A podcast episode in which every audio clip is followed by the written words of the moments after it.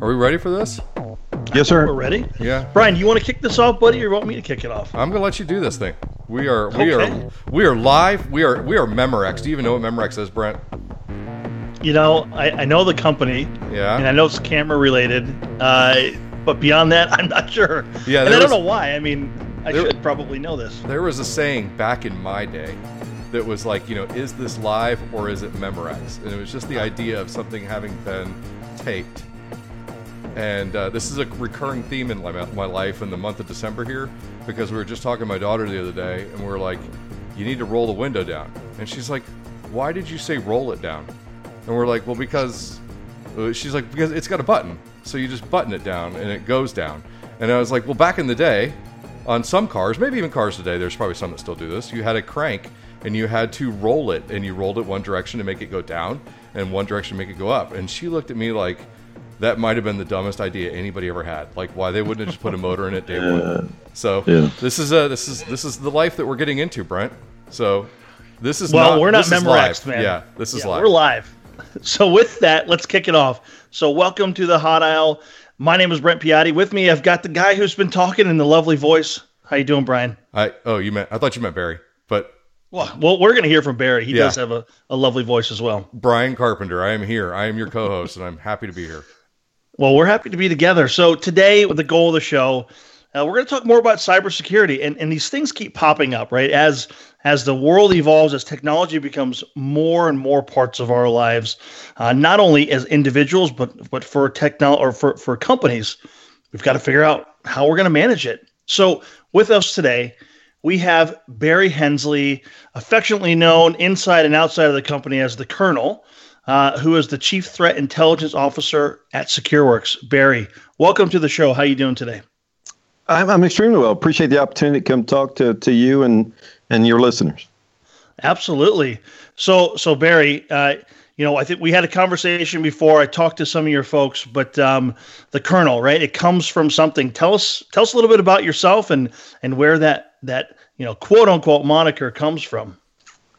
Yeah, I'm very blessed to have spent a little over 24 years in the Army. I was an Army uh, signal officer, uh, and and Brent, appreciate uh, as I mentioned earlier your service as well. But uh, I actually started uh, um, back in the early 80s, uh, and a communications officer. People may think that has to do with marketing. No, that actually has to do with providing AT and T like services to the Department of Defense. And so, you know, as a young lieutenant, I was responsible for establishing voice, data, and video communications to various units deployed. And, and as it crazy as it sounds, I had deployments in uh, Saudi Arabia, Kuwait, Somalia, and Iraq through that tenure. And uh, in the early 2000s, I commanded a battalion in Iraq, and, and we ultimately were responsible for the initial commercialization of the forward operating bases. And in my last two positions in the Department of Defense, which is where the colonel piece comes in, I was a director of operations uh, for a, a unit called Joint Task Force Global Network Ops, which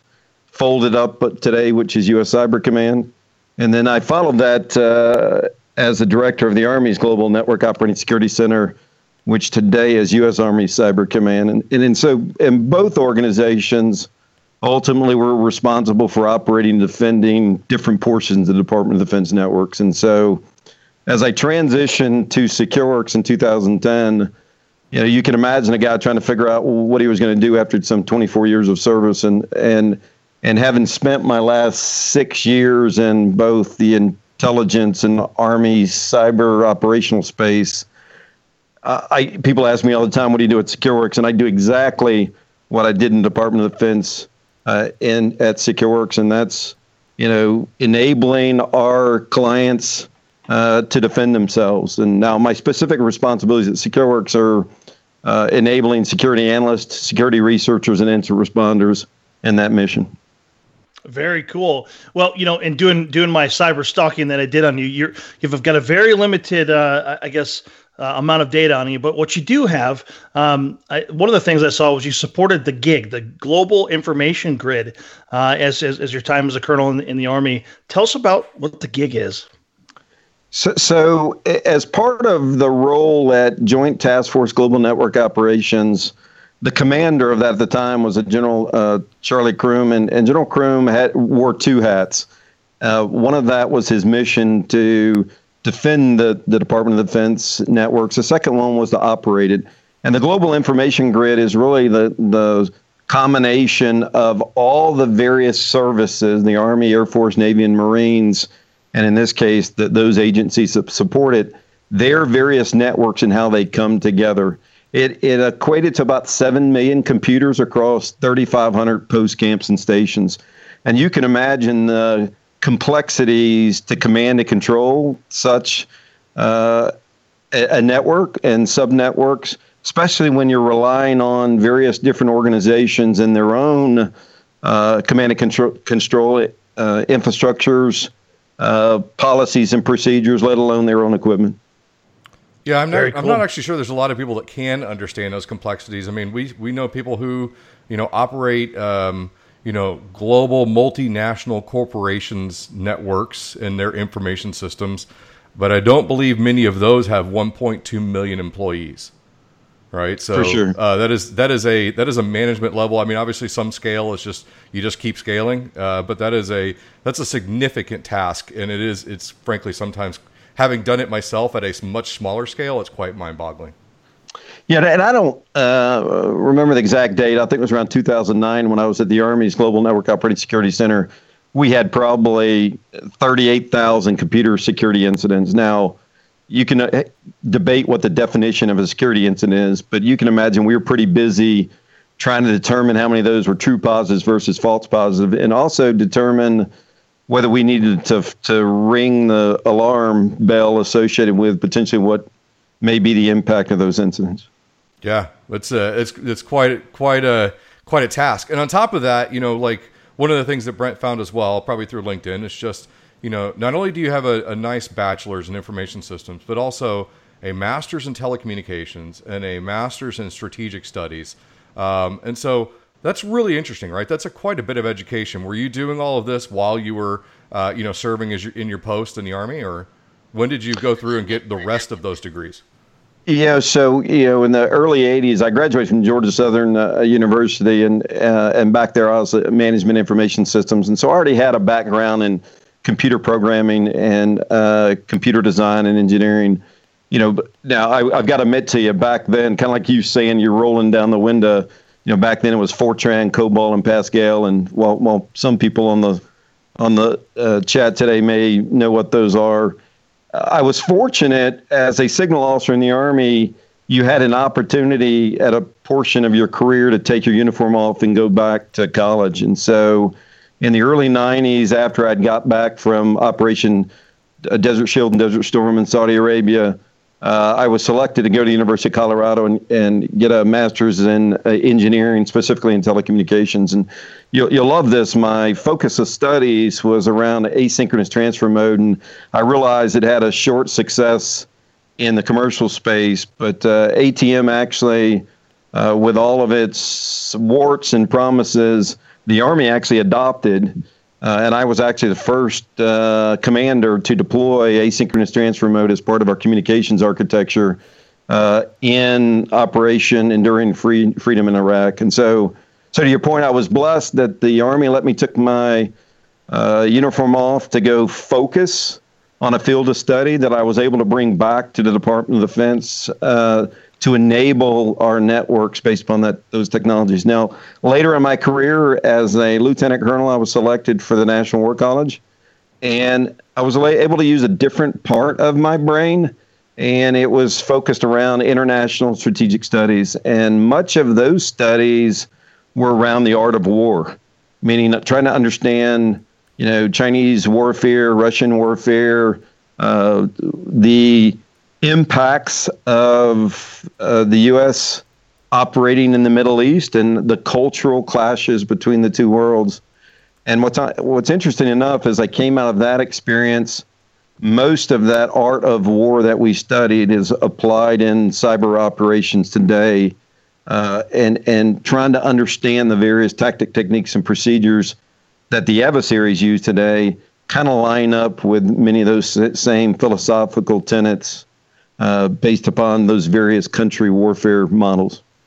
Yeah, so I'm going to go out on a little bit of a reach here. Uh, do you watch a lot of movies? Because I, I do. So Do you? Yeah, yeah. yeah. When I when I'm not in the fight with our clients, uh, my daughter is a big Star Wars fan, and so tonight is the premiere of the the latest Star Wars movie. She's actually taking me at eleven o'clock tonight to a movie. I think we're all going to that. Have you seen uh, Have you seen Bat- the movie Battleship? That was uh, I don't know a- the alien invaders and the navy and all that.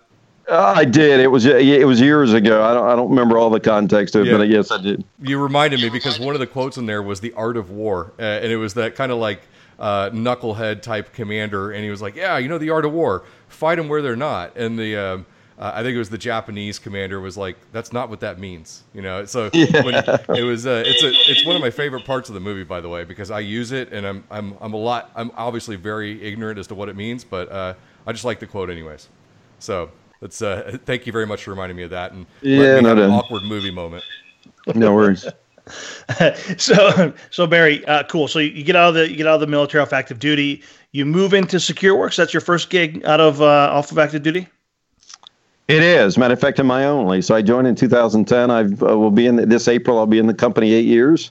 Now I've you know progressed within the organization itself. I'm responsible for about 350 of our 2,300 employees, and and the the group that I specifically uh, empower and and as I tell people. I work for them. They don't work for me. Is is to ensure the success of our security analysts, which are looking at the various security uh, events that are tied to security controls to draw conclusions on potential threat actor activity and, and which may drive a response. Uh, the security researchers of the group, which are some 85 of them, are what I believe the very world's best at understanding the adversarial tactic, techniques, and procedures. Then obviously, you know, we all know it's not if, it's it's when. I'm also blessed to be part of the incident response group, who are the guys that are parachuting in uh, to help clients uh, contain and eradicate the threat once they're in the network. And and the three groups are, are just a great uh, uh, connection and synergy based upon you can imagine young analysts that come in the organization aspire to be incident responders and researchers. Uh, and it, it adds a natural progression from a career perspective. In some cases, that's why we're able to to keep employees so long within SecureWorks is we have a natural mapping of progression that they, they can they can have. So Barry, you know, I'm looking at this, the CTU or the counter threat group.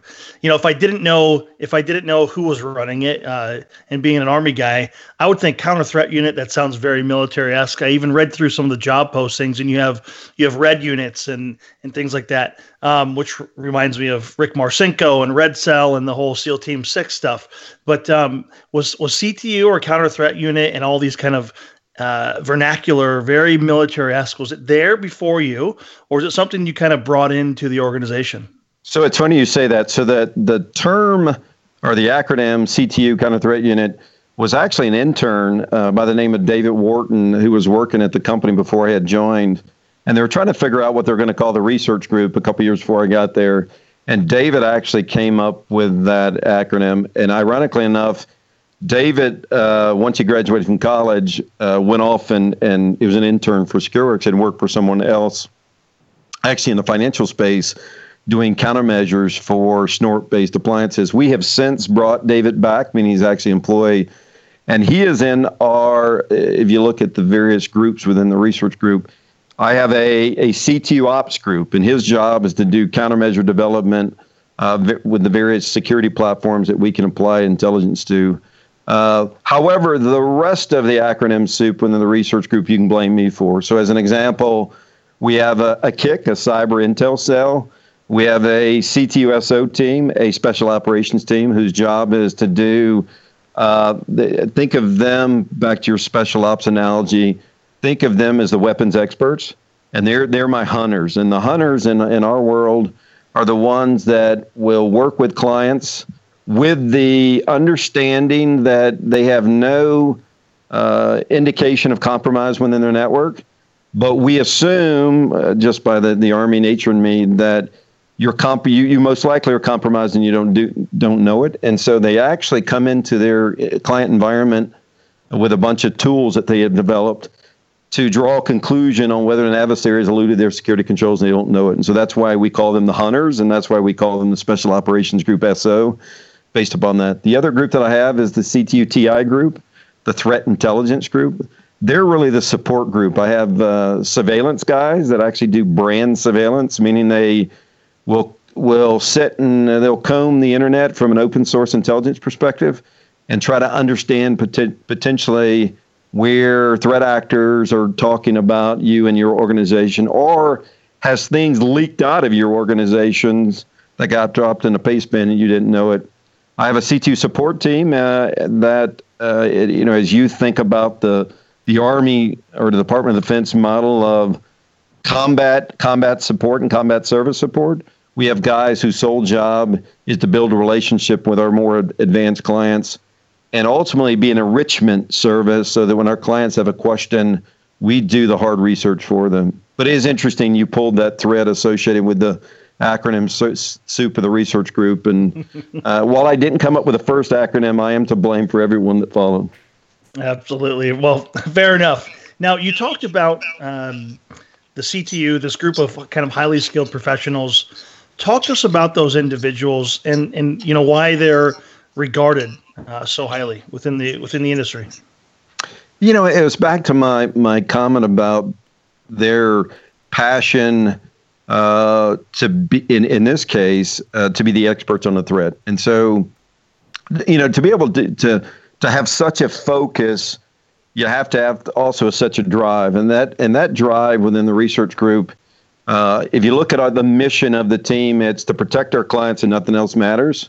Uh, it's to provide effectiveness and efficiency to our security operations center and our consultant team, specifically the incident response team. And it's also innovation, meaning, you know, don't just hire another employee to solve a problem. If we can innovate, uh, uh, in this case, a way to solve that problem in a more elegant way. And so that's their mindset: protect the clients and nothing else matters. And so when it, when you when you think about that, and back to the term the the art of war, the adversary is is in many cases in cases out innovating uh, the industry today, meaning that they have their own research group, they have their own you know uh, collaboration forums, they have their own you know conferences that are online that they're trying to determine the the, the next best way to infiltrate a network, and because of that. Now imagine the research team has to out innovate the adversary. And and in, in many cases, that takes their own personal professional development. That's not something they're just going to learn in the classroom. That's something they've always got to be on trying to do. And these guys are constantly trying to figure out not only how to, you know, do offensive security, meaning think like an adversary, but they also got to think like a defender. How would they detect an adversary that is trying to use some new technique? So, as an example, we we, you know, we use the term living off the land you know, there was a day where, and we do, we, we consume 100,000 pieces of malware a day. And from that malware, we detonate in sandboxes and we can draw various conclusions from. But imagine an adversary who's become a sysadmin on your network, an admin uh, that is using Windows tools like PowerShell and and Xcopy and and and other Windows uh, command line tools that you now have to detect them in the midst of uh, what looks like sysadmin activity. And we call that living in a contested space. And so you've got to potentially assume that an adversary has become a sysadmin. And that requires you not only be an expert about the adversary, you have to be an expert on how operating systems work, whether it be Windows or Linux or Mac, and also how the communications of those systems work. Uh, meaning that if an adversary is using remote desktop protocol, which is a Windows protocol, they've got to be an expert on it as well. One we saw most recently, you'll love this. We saw an adversary using bits, and bits is actually the a transfer protocol that Windows d- uh, developed to download files. So when you do patch updates, uh, Microsoft actually uses this bits to do that. Well, the adversary wrote its uh, command and control tied to bits, and imagine all of a sudden uh, what a normal security control would think is a normal Microsoft transfer to download a patch. It was actually the, the adversary using this background intelligence transfer service uh, to to transmit not only command and control but also uh, various scripts in order to elude security controls. Well, imagine what it takes from a researcher perspective to stay on top of not just adversarial tactic, techniques and procedures, but also the various technologies that are enablers for uh, organizations today. Yeah, a, that's amazing, and that's that's actually one of the things as I was kind of thinking about, uh, you know, how, talking to you, and one of one of the premise of like kind of my thought process around this, as somebody who has a security background, it almost feels like um, the the the highest value theft available today no longer requires a security guard. Like you could almost just leave your doors unlocked. Um, it's going to come from an, an, angle that you are completely not expecting. Uh, I like the idea of like you know think like an adversary, uh, and the other one is you know this is a new level of organized crime. Uh, the organization is at like a you know multi corporate level, like you said, having conventions and things like that. Um, and so you know that that level of organization requires you know a little bit more planning than just oh hey I need to I need to put host intrusion protection on these you know these machines. Yeah, and, and think about it from a law enforcement perspective because we do work closely with the law enforcement community you know, we may have some idea of where these uh, cyber criminals may be, but there's also a bunch of safe havens out there across the internet, right? You know, the day of I knew where my adversary was and I was going to do a force on force kind of combat campaign doesn't necessarily work in the virtual world, knowing that I'm not allowed to go into a certain country or a certain area. And we almost have to wait for them to go on vacation, you know, to, to Hawaii before we can interdict them. Yeah, it's amazing. And so, like, as we get into kind of shifting into the industry, uh, you know, the FBI, yet another, you guys are really good at these acronyms. I'm still learning.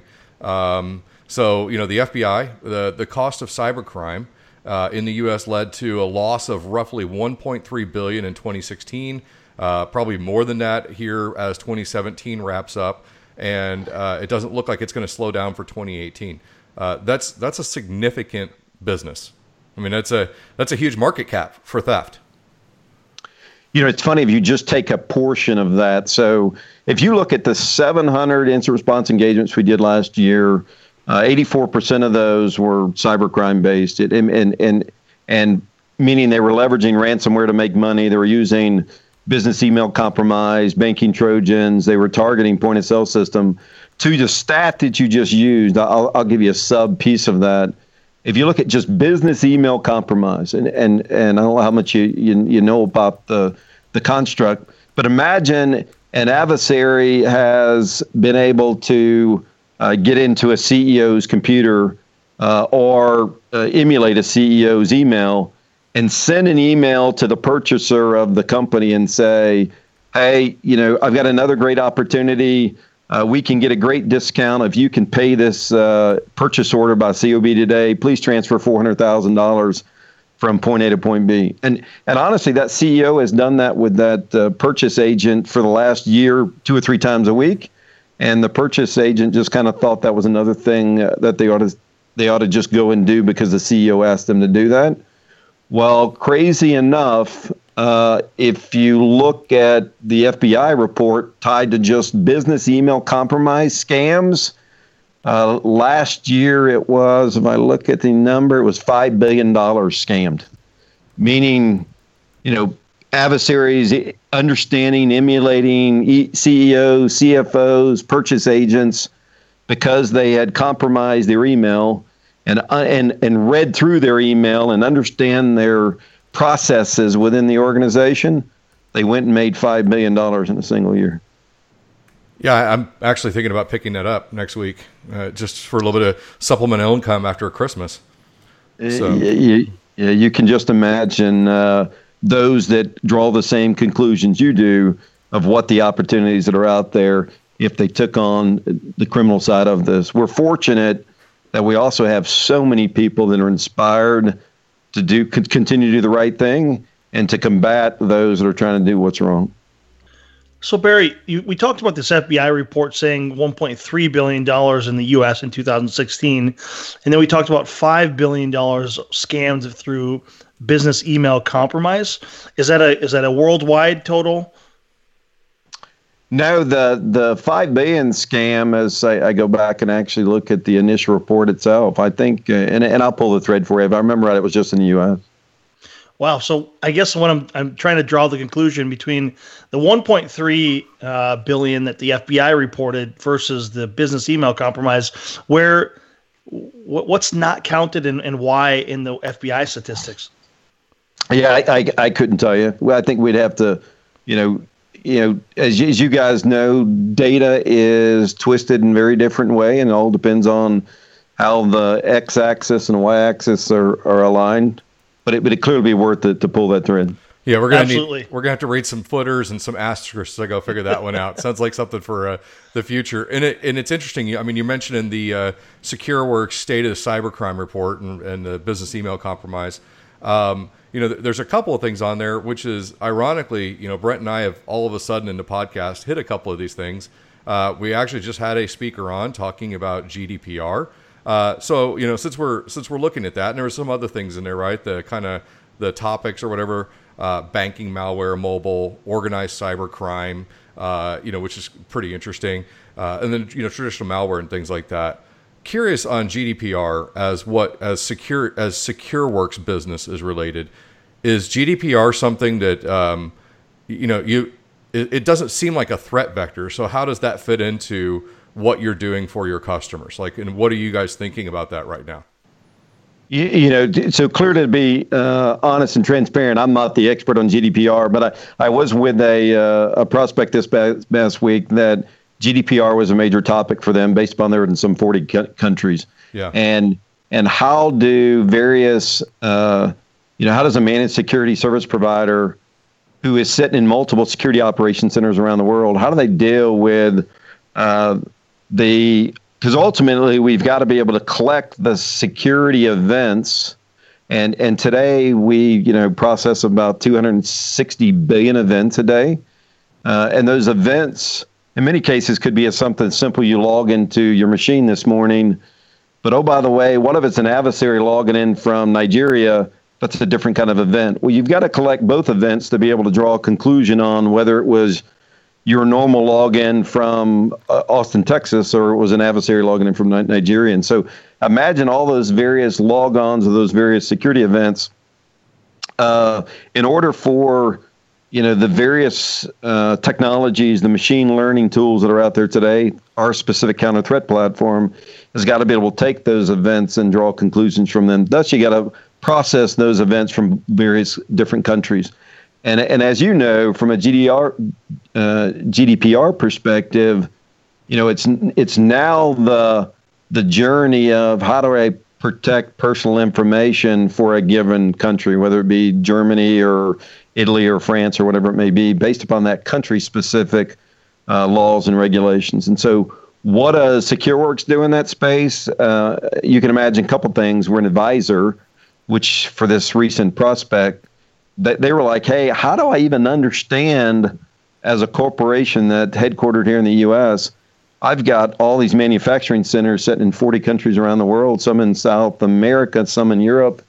How do I know what data I can give you and what data I can't? And what data do you have to process in country and what data uh, you, in this case, you can cor- uh, correlate and consolidate and report back to me? And so so, so the key aspects of GDPR that we're working right now is really helping clients understand the the transparent, what they call the transparency framework, uh, which ultimately need help them uh, have a clear understanding about personal data use, the consent rules around that, uh, what are the the the rights of the individuals from a data perspective, uh, per, data protection perspective, and then what are the mandatory breach disclosure rules?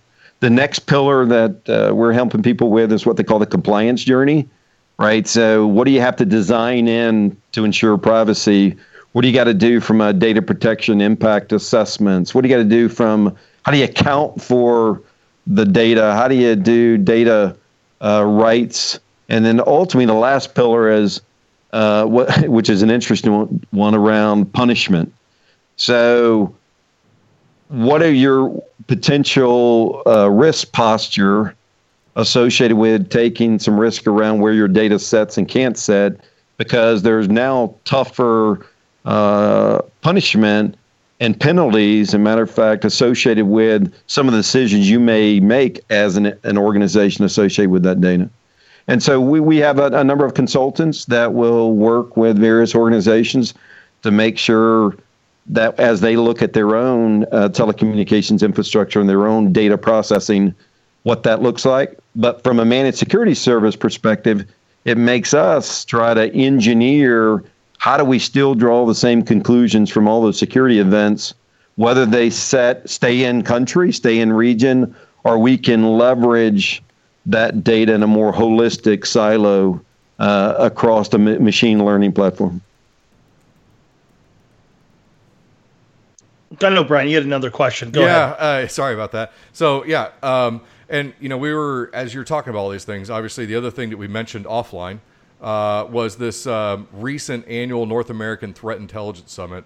And we're going to kind of get into some of these threat vectors. Uh, just from a, a, curiosity perspective, and it's kind of it's probably almost it's not the same thing, but similar to try, saying you know which child is your favorite child. Um, but there's a lot of different types of threats that are out there. Um, which one, I guess, piques your interest the most, or you know challenges your gray matter the most, and makes you you know kind of get fired up to come into work every day? You know, like I, you know, you just mentioned machine learning, and I was like, wow, uh, using I never even kind of really thought to myself about using machine learning in a negative aspect. Um, and you know, so that's what I work on on a daily basis. And now I'm like, wow, I need to think about that. Um, what kind of really, I guess, you know, gets your blood blood boiling, wakes you up in the morning, and says, I've got to go learn more about this. This is not only extremely challenging, it's extremely risky, but also, you know, frankly, it's a little bit fun to work on as a result. Wow, you know, the the word "fun" is an interesting uh, word in the space that I, I, I live in day in and day out. You know, you know, people ask me all the time, you know, what keeps me up at night. Um, you know, ultimately, just for the fact that we have so many uh, organizations that do not truly understand what it takes to defend a network, right? You know, so when you have this discussion around how do I secure a network, you know, it's not one security control, it's not 10 security controls. You know, it's a it's a multitude of security controls that also have to be wrapped around people, process, and technology, and and so so part of my passion includes education, and so and and so as you look at, you mentioned one of our uh, recent reports that we did, but our recent IR reports based upon the findings that we did in in 2007, this, uh, 16 and 17, kind of were in four buckets, right? So prevent where you can prevent, detect where you can't, uh, rapidly respond, and then ultimately predict. And so, so I, so I, I spent a lot of gray matter in those buckets, right? So, what does it take to prevent an adversary from uh, uh, evading security controls? And so, from a prevent perspective, and and and as we have various workshops with clients, you know, we we things that you know just the fundamental stuff that you know people build a network and they don't consider security as a fundamental principle associated with that. And so, how do we inspire people to build better networks? You know, you, you tell me how critical manufacturing centers are to you, but they sit on the same segment as your corporate network. And so, you know, if you look at some of the, the impacts of various organizations, you know, where they said, hey, my entire network was brought down well, why didn't you build segmentation into your design? And why didn't you have different Active Directory farms associated with that? You know, we, we know that adversaries leverage credentials. And so, and they target, you know, Outlook Web Access as a potential avenue of approach in your network. So why don't you use two-factor authentication? And why isn't that mandatory? And, and, and we know that ask, uh, adversaries leverage local uh, privileges, meaning imagine if an adversary got access to your computer and you're allowed to add software to your machine, meaning you have local admin rights. Why would you ever enable that? And so much of my gray matter is thinking around what are the what a fundamental uh, blocking and tackling things that people ought to be doing, and how do we inspire them to go do those things. Uh, you know, so if you now take the step next step from a prevention perspective, uh, it's now how do you detect, right? So let's say prevention fails. Well, today the endpoint's a new parameter, and so how do you ensure you have the best endpoint in place uh, which I spent a lot of time with recently because I'm so inspired by just how valuable an advanced endpoint threat detection solution is. You know, how why would you ever click on an email uh, without running it through a sandbox first? Meaning, we know an adversary, you know, 62% of the time last year, an adversary was using phishing to get into your network. Well, why would you click on an attachment or a web link and not run it through a, a, a technology sandbox prior? Or in this case, from a respond perspective, how come you don't have the right logs so that when we parachute in to help you, that we can determine how an adversary got in your network? So I, will tell you some, some quick stats uh, that I think you'll find a little interesting. Um, when we did all those incident response engagements last year, uh, 42% of the time we'd show up, the client had insufficient logs. 38% of the time, they had overwritten their logs. So when they had logs, they didn't have enough log retention policy. They'd overwrite the logs. 12% of the time, uh, they couldn't even confirm how the adversary got in.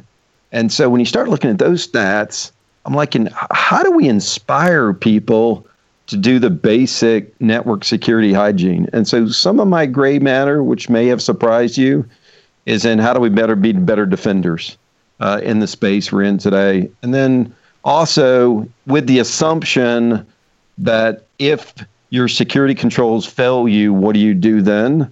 I do spend a lot of time in the incident incident response world of how do we do that faster, you know, more effective uh, to minimize an, an adversarial breach. And, and so from that point, I'll leave you with this. You know, CISOs today, in some cases, get all, you know, you know, tell their security team, you have failed if a, a piece of malware get in your ne- gets in your network. So establishes command and control. An adversary doesn't win until he's actually exfiltrating the data out of your network that's out there. Well, there's a lot in between from the first time an adversary got in your network to the time he actually got what he wanted. We as a security community have got to start thinking about how do we live in a contested space that an adversary may have eluded your security controls, but they have not been successful. And if they've not been successful, how do you interdict them before they can?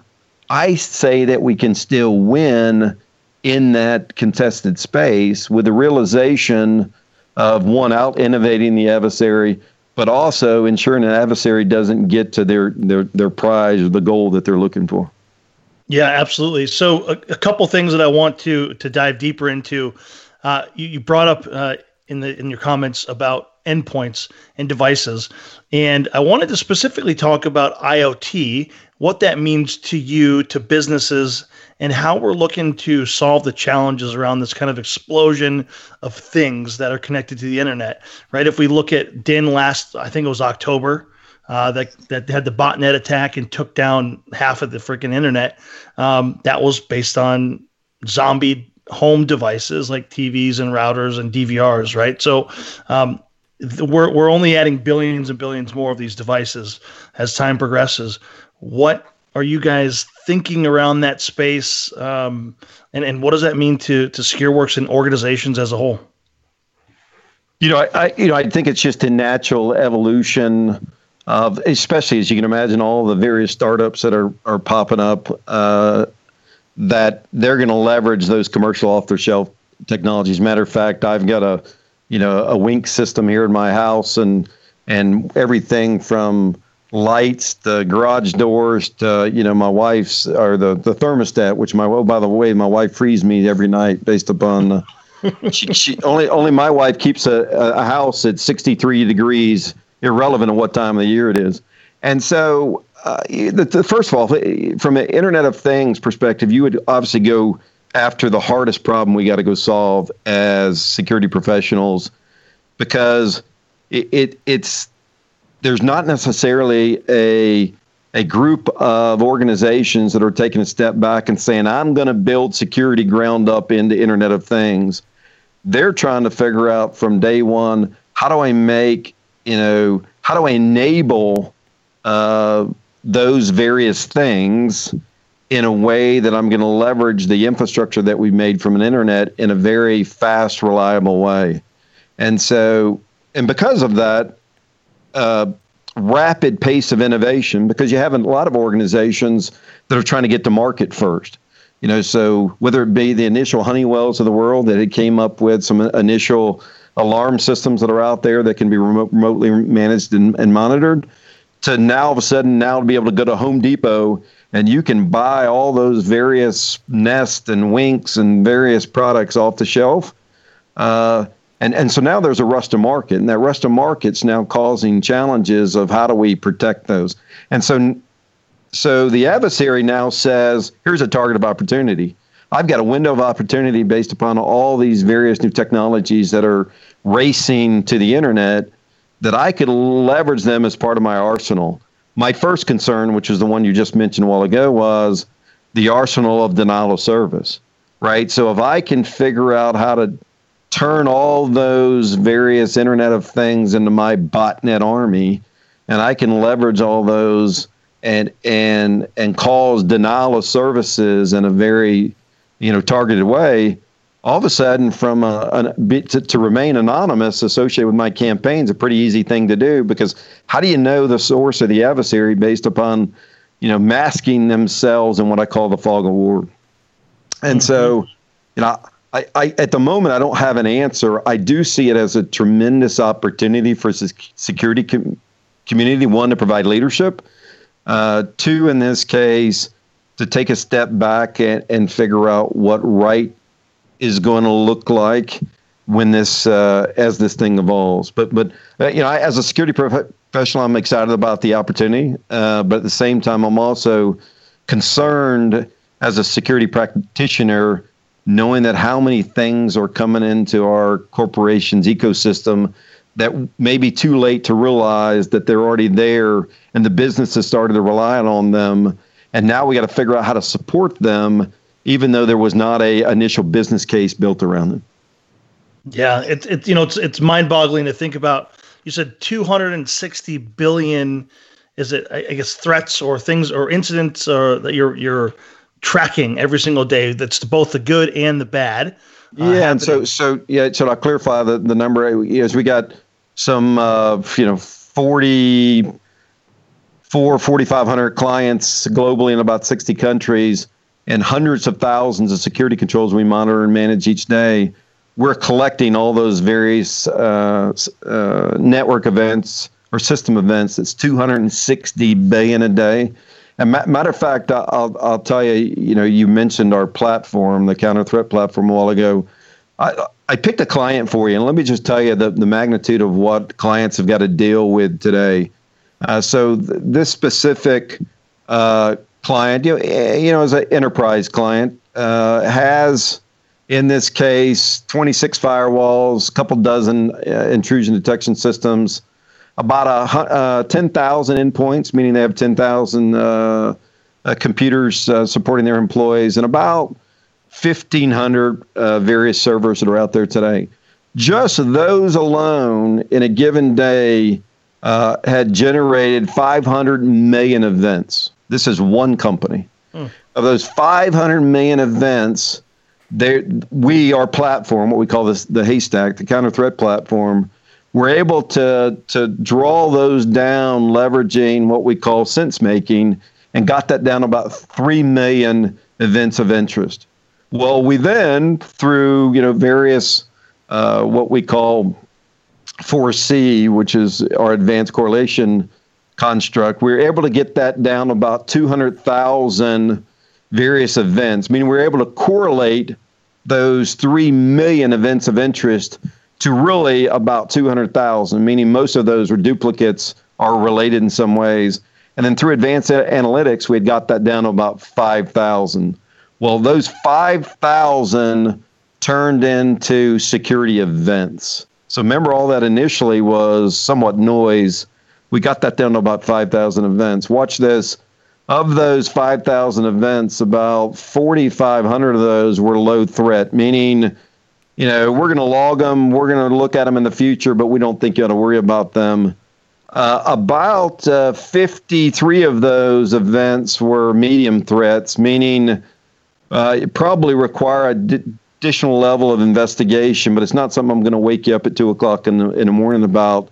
One of those events in that haystack of 500 million events turned out to be a high threat, and that you ought to be ringing the fire alarm and get your incident response team together to go run down how an adversary eluded your security controls.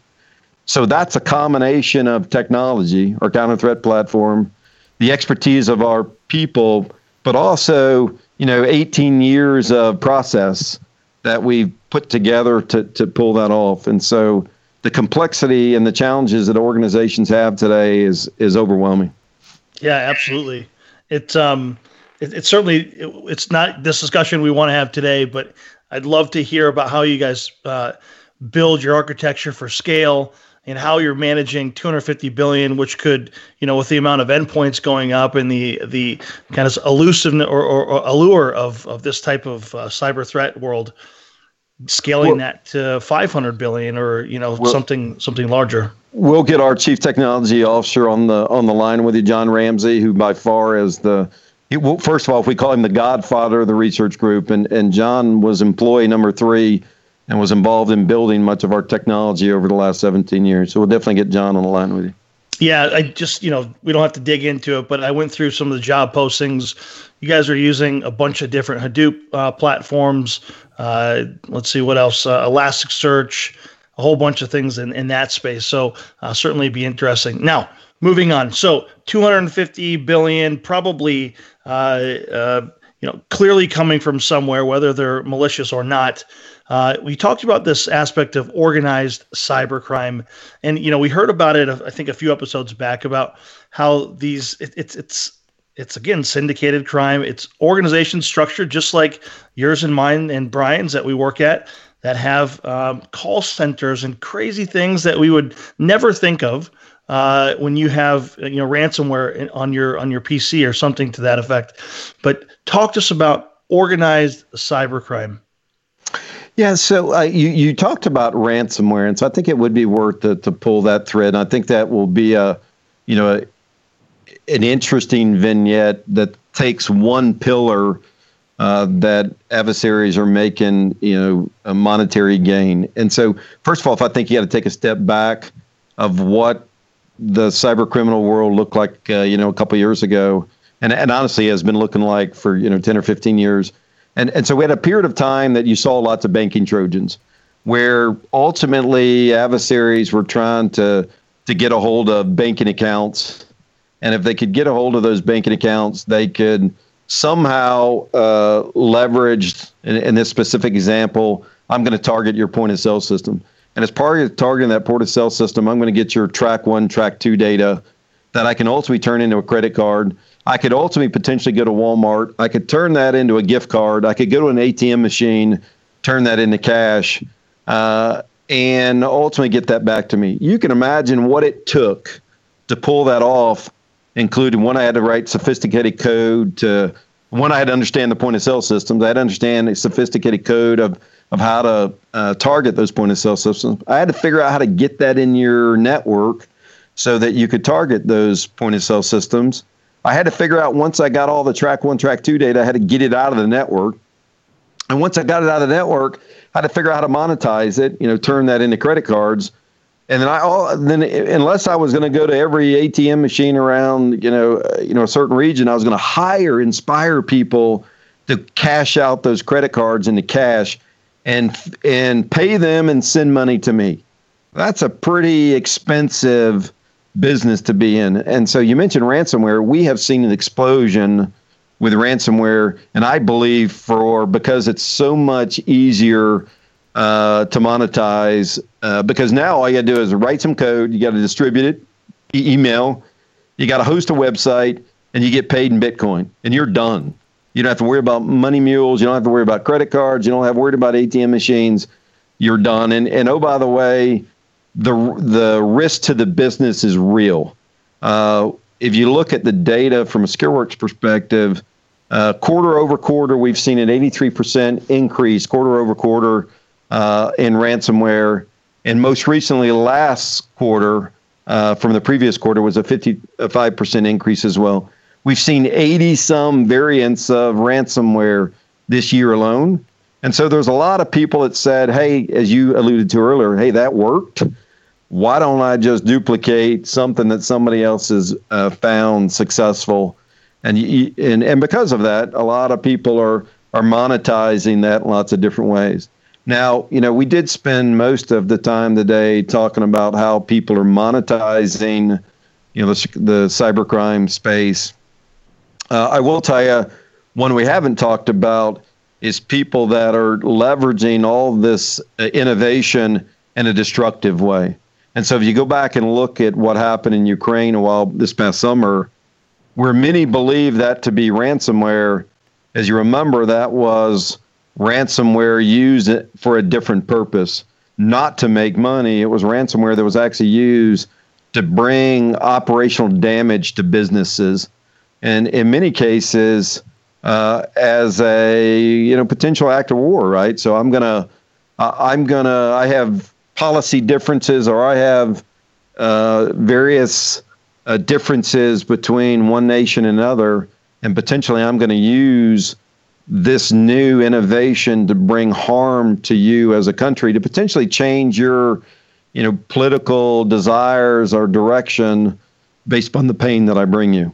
And so so my point is there's probably people that are leveraging their expertise from a nation state perspective and in the as a, as their day job and as their night job they're out doing cybercrime as well and there's probably uh, nation states that are learning from cyber criminals to leverage that in their own arsenal to be used at a time and place of their choosing. Yeah, the, the nation state conversation is extremely interesting. It's actually uh, one of the places we wanted to head, although uh, uh Brent and I were both uh, afraid of uh, actually you know, calling out nation states because we don't want any trouble. They're, extreme, yeah. they're, they're extremely talented at what they do, and we don't have your we don't have your threat defense systems. Matter of fact, I think Brent leaves his IoT wide open. Anybody can turn his lights off. Yeah, so. I, yeah, yeah, for sure. And and uh, I will tell you, out of the the engagements we did last year, while 84% of those were cyber criminal based, nine percent of those we do believe there was some degree of nation state involvement.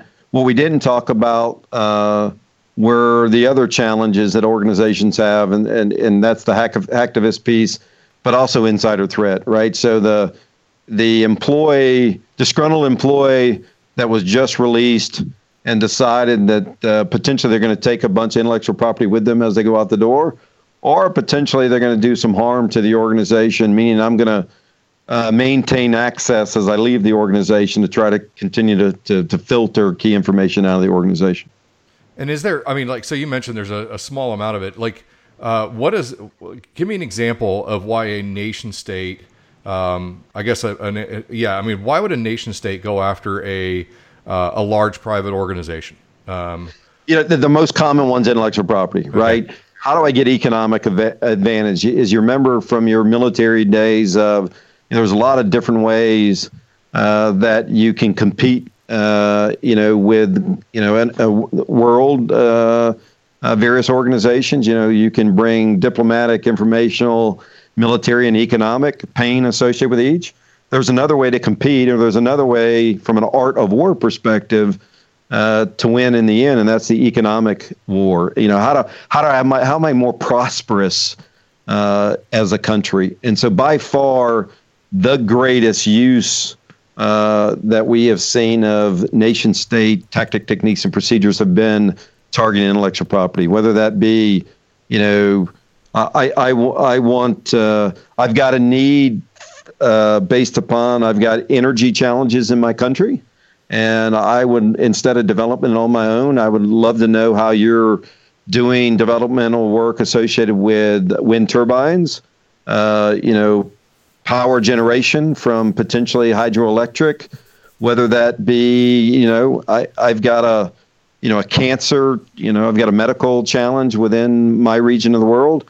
And instead of me developing the drugs that I need to be successful, I'm going to go steal the patents associated with or the research associated with those drugs that I can leverage those, in some cases, resell those in my country as well. So by far, the greatest uh, uh, threat we've seen today from various nation states has been targeting uh, critical intellectual property. Now, what that requires various businesses to do is to understand what is important to them and what's critical to them as an organization, and why would somebody else want that information? And if that's true, to what degree are you willing to protect that information as well? And and speaking of protecting information, uh, you know, as, as you've mentioned, right, a proactive re, a, a proactive posture versus a reactive posture. Uh, although you want a little bit of both. Um, historically, from a security perspective, uh, especially at the executive level, uh, you know, security looks like an insurance policy, and everybody sits back and says, "Oh, well, you know, what are the odds that I'm going to get broken into?" And then, "Oh, what what are they going to take?" And then, "What's that worth to me?" And then they do a risk analysis and say, "Well, I don't want to spend that hundred and fifty thousand dollars or one point five million or one hundred fifty million on a security architecture that would prevent that because." Uh, I'd rather just take the chances. Um, and so, you know, historically in security, it has been a very like it's very hard to sell upstream. Uh, it's very hard to convince people they need it. Um, is that has that posture changed from an executive level? You probably talked to a lot of executives, to, you know, today. Has that posture changed? Are we seeing an actual mental shift, or is it still the same old problem? They don't do it until they get burned. No, I think if you look at one, just how public so many breaches have been, and and I'll let you name them all. But if you look at how public they've been over the last year, it clearly uh, continues to be a wake up call for the boardroom. It's been uh, clearly a wake up call for the various CEOs uh, out there that are ultimately now being held accountable. You know, you know, there was a day that all of a sudden it was the the first guy that would be in fear of of their job was the, the chief security officer Today, that's no longer true in my mind. It, it truly is the CEOs and the CFOs and the boards are being accountable for the security posture of the organization. And because of that, we spend a lot of time talking to, to boards and various leadership teams that are out there today. Uh, they're embracing this in a, in a, in a very positive way, which is exciting for me as a security professional. Now it's taken us a while to get there, but now at the same time, they're they're scrambling trying to figure out what do I do first. And what scares me is many of them just go off and rush and buy technology uh, to try to solve this problem. And and I will tell you, they need to take a deep breath and they need to first of all understand, you know, what are they trying to protect? Uh, you know, what pieces of their business is more important than others? And then do, as you alluded to earlier, you know, some degree of a risk assessment. And then now take a step back and say, from an adversarial perspective, perspective, do you truly understand the threats that are out there today that are of the greatest risk to you? And then, based upon that, uh, make an informed decision associated with what's the best way uh, for me to apply my resources to protect my network. And and and I also tell people all the time, um, figure what's figure out what's core to you as a business. And if if building a, a network or building a security infrastructure and maintaining that infrastructure and providing visibility around that infrastructure and responding to threats day in and day out are not core to you as a manufacturing organization or as a retailer or or, or a healthcare organization, you know, let the professionals that are, are doing this that have the ability to leverage their ecosystem, and that's what I'm I'm I'm very proud of what we're doing at SecureWorks, is we have something we call the net effect, right? We learn from you know threats within one organization, and we can apply what we learn in that organization to all of our clients that are out there today. You know, if you know, unless you want to go build a 17 million dollar research group, you probably ought to figure out how to you know partner with others to go be successful. And I'm excited that the various leadership teams that are out there today are now having those conversations and they're willing to invest in what they believe is is critical to enable the organization. Yeah, and you you mentioned it in your your own language the the idea that businesses that you know that if your core competency is making um, great hot dogs, some hamburgers, and some pretty good tater tots, please do not store credit cards in your database. Right, like uh, you know, there's tokenization businesses out there. Like it's just, uh, it's like the most common sense ever. Like, why would you even want to have that risk associated with your business? when what you really need to do is make better tater tots faster, right? Like, you know, don't store my credit card. There's no reason. Um, and that's just at the lowest level, right? You get up to the high levels. Uh, and by the way, for those who cannot see, because this is an audio podcast, Brent's laughing at me. Um, and this is a comment. This is a common. I had to put myself on mute. Yeah. So um, you know, you, you kind of did it there. Uh, so that's me agreeing with you in my own personal way and, and ranting. Um, you you kind of started to mention it there. Um, so now a, a, an executive looks at looks at his business. He reflects. He she they uh, look at their business and they say, um, you know, I, I need to make a change and uh, I need to go invest in something, and I don't believe I can do it myself because I don't have a 24 by 7 SOC. Um, I don't want to have to try to keep my staff trained. I don't believe that that is our core competency. I think we can run a network, but I'd like somebody else to make sure that it has fortified walls. When what you know what is it that makes SecureWorks the place that they are going to step forward and create a you know an engagement with uh, and have a long term relationship? You, you, know, so you know, you know, some of that goes back to uh, if you look at the core values of of SecureWorks, and and and honestly, we as a leadership team just took a step back and and looked at those, uh, re- ensured that our core values are still re- relevant to the clients that we have uh, today, and and and, I, and I'm always inspired by a leadership team that's willing to take a step back and make sure that we're still providing value to clients. And first of all, we uh, just want to make sure you guys can still hear me. You guys good? We can. Yes. Oh, good. I apologize. I uh, so, so first of all, if we put clients first, you know, so our clients are the center of everything we do, and we serve our clients uh, with the highest standards. Uh, integrity is a, a, core value at SecureWorks. We do the right thing, not just when someone's not looking, but all the time. You know, we take ownership. We take ownership uh, uh, in everything we do. With that, we make a mistake, we own up to it, and but at the same time, if you've empowered us to you know protect your network, we're going to you know be your trusted security partner. Uh, we're also you know respectively honest as well, meaning uh, we owe you ground truth.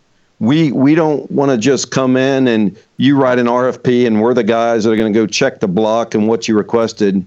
If you're asking for the wrong things, we owe it to you as security professionals to let you know that and then ultimately, you know, we're our goal is to out innovate the adversary, and we have the ability to leverage 4,600 clients uh, that have paid us uh, to protect them, and and leverage that uh, ultimately synergy with those clients to understand how to best uh, not only detect the adversary but also prevent the threats that we can where we can and also respond to those threats in a very rapid way.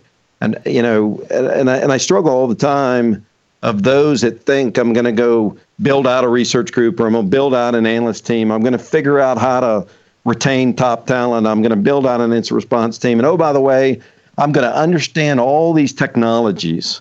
And oh, by the way, you know, security, the best security tool today in 18 months will be some other vendor and some other product and and allowing somebody else to help you weed through that that craziness so that they can tell you what the best investment you can make at the right time at the right place to provide the greatest value to you as an organization. And so I'm very proud to be part of what I believe is a, is a great team uh, that ultimately is focused on client first. And, and we say all the time, if you don't protect the client, nothing else matters. Uh, and, and, and that's a great place to be from my perspective, especially from a guy who retired from the Department of Defense and was inspired by so many, you know, soldiers and service members day in and day out that would go beyond the call of duty to do what's right for the nation. You know, at SecureWorks, it's the same passion. We do what's right for our clients every day, and we'll go beyond the call of duty to help protect our clients. So, guys, I appreciate yep. the opportunity to have this discussion with you. I, I look forward to to follow on discussions. I'd love to get our chief technology officer, as I said, Don Smith, on the line. If you'd like to have a conversation around, you know, threat actors and, and our threat intelligence, Don Smith, who runs my cyber intelligence cell, he'll talk to you about nation states all day long. But we got a wealth of expertise, and I, am sure you can tap into for future of these as well. Yeah, it was awesome. Uh, we really appreciate it. And uh, we know you, so we are going to do what's right by our client, which is you, uh, and we are going to wrap this thing up. Uh, so you know, on uh, on behalf of the Hot Aisle, uh, this is Brian Carpenter, and with me, I'm Brent Piatti. And uh, you know Barry. We really appreciate you being here today. Guys, I appreciate the opportunity. I appreciate what you do for the community at large. Education is key uh, to combat the, the threats that we have out there today. Thanks, guys. Thank you.